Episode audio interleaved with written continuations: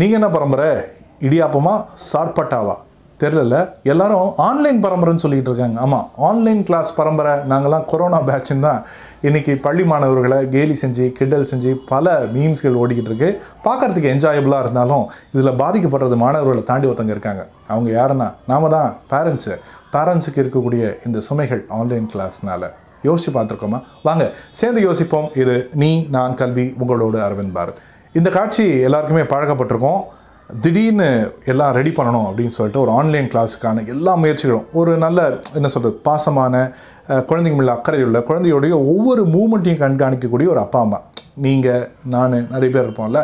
நம்மளாம் என்ன பண்ணோம்னா குழந்தையுடைய முதல் கிறுக்கல் ஆஹா என் குழந்தையோட முதல் நோட் புக் இப்படிலாம் பழக்கப்பட்டு சுவாரஸ்யமாக பதிவுகள் போட்டவங்க இப்போ ஆன்லைன் கிளாஸுக்காக புதுசாக ரூமை பெயிண்ட் அடித்து அங்கே ஒரு புது டெஸ்க்டாப் அங்கே ஒரு புதிய ஸ்க்ரீன் அங்கே வந்து ஒரு அலெக்ஸா இப்படிலாம் வாங்கி போட்டு வச்சு குழந்தைங்களுக்காக சேர்த்து போட்டு அந்த கிளாஸ் ரூமை தயார் பண்ணுற ஸ்லாகிச்சு அது ஒரு ஃபோட்டோ எடுத்து நம்மளோட குரூப்பில் மெசேஜ் போட்டு அதுக்கு பல லைக்குகளை வாங்கி குழந்தை உண்மையாகவே கிளாஸில் உட்காரும்போது தான் அந்த உண்மை தெரியும். அந்த ஸ்க்ரீனுக்கு அந்த பக்கம் இங்கேருந்தும் நடத்தக்கூடிய ஒரு வாத்தியார் இருக்காங்க பாருங்கள் டீச்சர் அவங்க குழந்தையுடைய உள்ளத்தை எப்படியாவது ரீச் பண்ணணும்னு முயற்சி பண்ணிக்கிட்டே இருக்காங்க. இங்கே பேரண்ட்டு இந்த டீச்சர் ஏன் குழந்தையோட உள்ளத்துக்கு ரீச் பண்ணவே மாட்டேங்கிறாங்க? பாடம் பிள்ளையோட மனசில் போய் சேரவே இல்லையேன்னு அப்படின்னு பதறிக்கிட்டே இருக்காங்க. இது ரெண்டுத்துக்கும் சம்மந்தமே இல்லாமல் அங்கே ஒரு பிள்ளை சுற்றி முற்றி வேடிக்கை பார்த்துக்கிட்டு இருக்கோம். நிறைய ஃபோட்டோஸ் பார்த்துருப்பீங்க நிறைய ஸ்டேட்டஸ் பார்த்துருங்க என் பிள்ளையின் ஆன்லைன் அட்ராசிட்டி அப்படின்னு சொல்லிட்டு குழந்தை கால் மேலே கால் போட்டிருக்கோம்.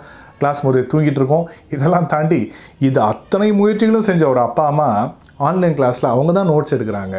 அவங்க தான் எழுதுகிறாங்க டீச்சருக்கு இருக்கக்கூடிய பரிதாபத்தையும் பார்த்தீங்களா? இத்தனையும் எடுத்துட்டு அந்த பிள்ளை அவங்க போர்டில் எழுதி போட்டதை எழுதுனானா இல்லையான்னு அவங்களுக்கு தெரியாது. அப்படியே எழுதினாலும் அவன் தான் எழுதினானான்னு தெரியாது. அவன் சொல்லிக் கொடுத்த பாடம் அந்த பிள்ளையோட மனசில் போய் பதிஞ்சுதா இல்லையான்னு அவங்களுக்கு தெரியாது. அப்படியே பதிஞ்சிருந்தாலும் அதை அவன் ஞாபகத்தில் வச்சுருப்பானான்னு தெரியாது. இதையெல்லாம் கொண்டு வந்து மறுபடியும் எக்ஸாமில் எப்படி கொண்டு போய் சேர்க்க போகிறாங்கன்னு தெரியாது. இது படிப்பா அப்படிங்கிறது மனசில் பதிஞ்சுதா அப்படிங்கிறதும் அவங்களுக்கு புரியாது. இவ்வளோதான் பிரச்சனையா அப்படின்னு கேட்டிங்கன்னா வசதி இல்லாத பெற்றோர்களை பற்றி கொஞ்சம் யோசிச்சு பாருங்கள் எனக்கு தெரிஞ்சு ஒரு அப்பா அம்மா சின்னதாக ஒரு கடை நடத்துகிறாங்க அவங்களுடைய ஒரே கனவு இந்த மாதிரி சின்ன வட்டத்தில் அவங்க குழந்தையோட வாழ்க்கை போயிடக்கூடாதுன்னு கஷ்டப்பட்டு ஒரு பெரிய ஸ்கூலில் போய் சேர்க்கவும் அந்த நேரத்தில் கொரோனா வரவும் கையில் இருக்கக்கூடிய ஒரு பேசிக் ஃபோனை வச்சு எப்படி குழந்தைய கிளாஸில் சேர்க்கறது தெரியல. ஸ்கூலில் சொல்கிறாங்க ஒரு ஸ்மார்ட் ஃபோன் வாங்கி கொடுங்கன்னு. சரி வாங்கிடலாமேன்னு அதையும் செலவு பண்ணி வாங்கிட்டாங்க. ஆனால் இன்னி வரைக்கும் அவங்களுக்கு அந்த ஸ்மார்ட் ஃபோனில் கிளாஸ் ரூம் எப்படி ஓப்பன் பண்ணணும்னு தெரியல. இன்னி வரைக்கும் அந்த குழந்தை ஒரு கிளாஸ் கூட அட்டன் பண்ணல.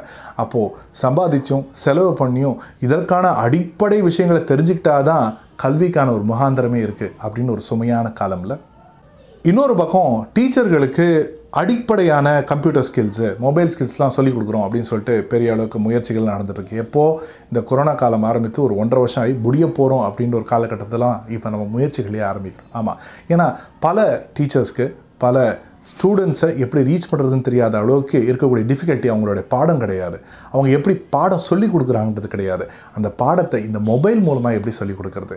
இந்த டெஸ்க்டாப் ஸ்க்ரீன் மூலமாக எப்படி சொல்லிக் கொடுக்குறது? எந்த சாஃப்ட்வேரை எந்த அப்ளிகேஷனை எப்படி ப்ரெசென்ட் பண்ணுறது எந்த டீச்சருக்கும் இதற்கான வழிமுறையோ பாடத்திட்டங்களோ இது வரைக்கும் அவங்க படித்ததில்லை பாவம் அவங்க எக்ஸ்பீரியன்ஸில் அவங்க பாடத்தை மட்டுமே பார்த்துருப்பாங்க. இதெல்லாம் தாண்டி நம்ம டிவி நியூஸில் பார்க்கக்கூடிய பரபரப்பான செய்திகள்.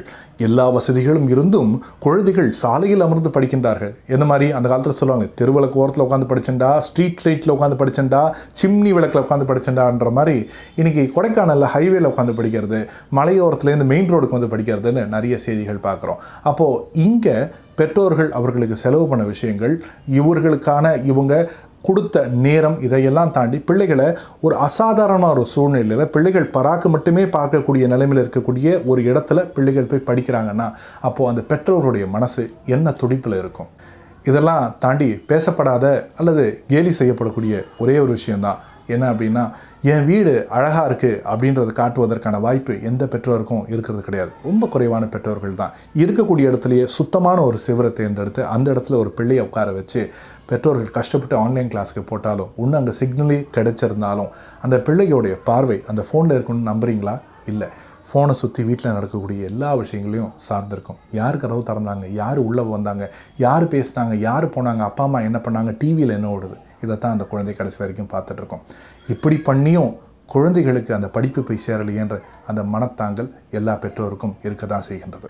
நமக்கு என்னமோ இந்த டெக்னாலஜி வாராது வந்த பெரும் வரம் அப்படின்லாம் நமக்கு சொல்லப்பட்டாலும் உண்மையாகவே ஆன்லைன் கிளாஸ் பெற்றோர்களுக்கும் ஆசிரியர்களுக்கும் மூணாவதாக படிக்கக்கூடிய பிள்ளைங்களுக்கும் ஒரு பெரிய சுமையாகத்தான் இருக்கிறது. காலம் மாறுவோன்னு நம்புகிறோம் ஆனால் காலம் நம்மை மாற்றிடாமல் இருப்பதற்கு என்ன செய்ய போகிறோம் ಆನ್ಲೈನ್ ಕ್ಲಾಸಿನೊಳಗೆ ಸುಮಗೆ